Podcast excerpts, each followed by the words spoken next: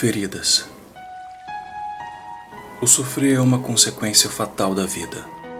Aprender a aceitar a fatalidade é das lições mais indigestas, porém indispensáveis, que nos cabem a todos nós. É parte do crescer, molda-nos no mais profundo íntimo. O fatídico paira sobre os homens desde os tempos imemoriais. Cada qual carrega suas próprias feridas. O espírito humano é um santuário de cicatrizes é até difícil supor o quanto de nós a dor é responsável por construir. Ela fecunda nossa alma, capacita-nos para a peregrinação deste mundo. Surpreende-nos imaginar que a tristeza pode ser mais fecunda que a própria alegria que tanto buscamos, pois é fácil ter fé nos próprios atos quando tudo corre bem, mas é um infortúnio que nossa resiliência é testada. É quando habitamos um espaço de angústia e nos vemos só que descobrimos se somos capazes de manter os pés fincados na terra.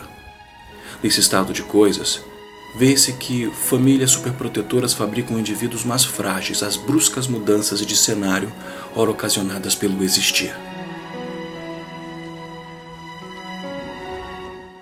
Um dia partirão nossos pais, deixando-nos uma fenda de dor e saudade. Um dia seremos pais, e quando faltarmos, deixaremos o mesmo aos nossos filhos, é o perpétuo ciclo de alegria e sofrimento em torno dos passos que contamos do útero ao pó.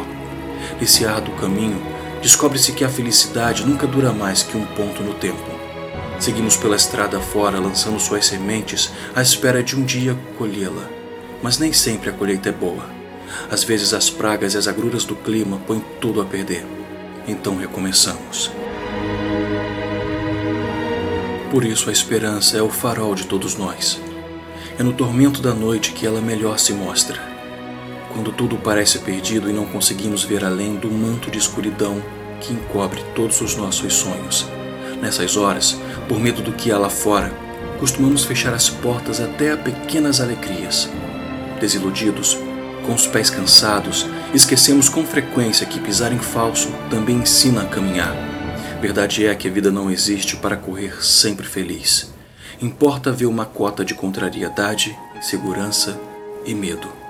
Está inscrito nas páginas da história de cada um de nós.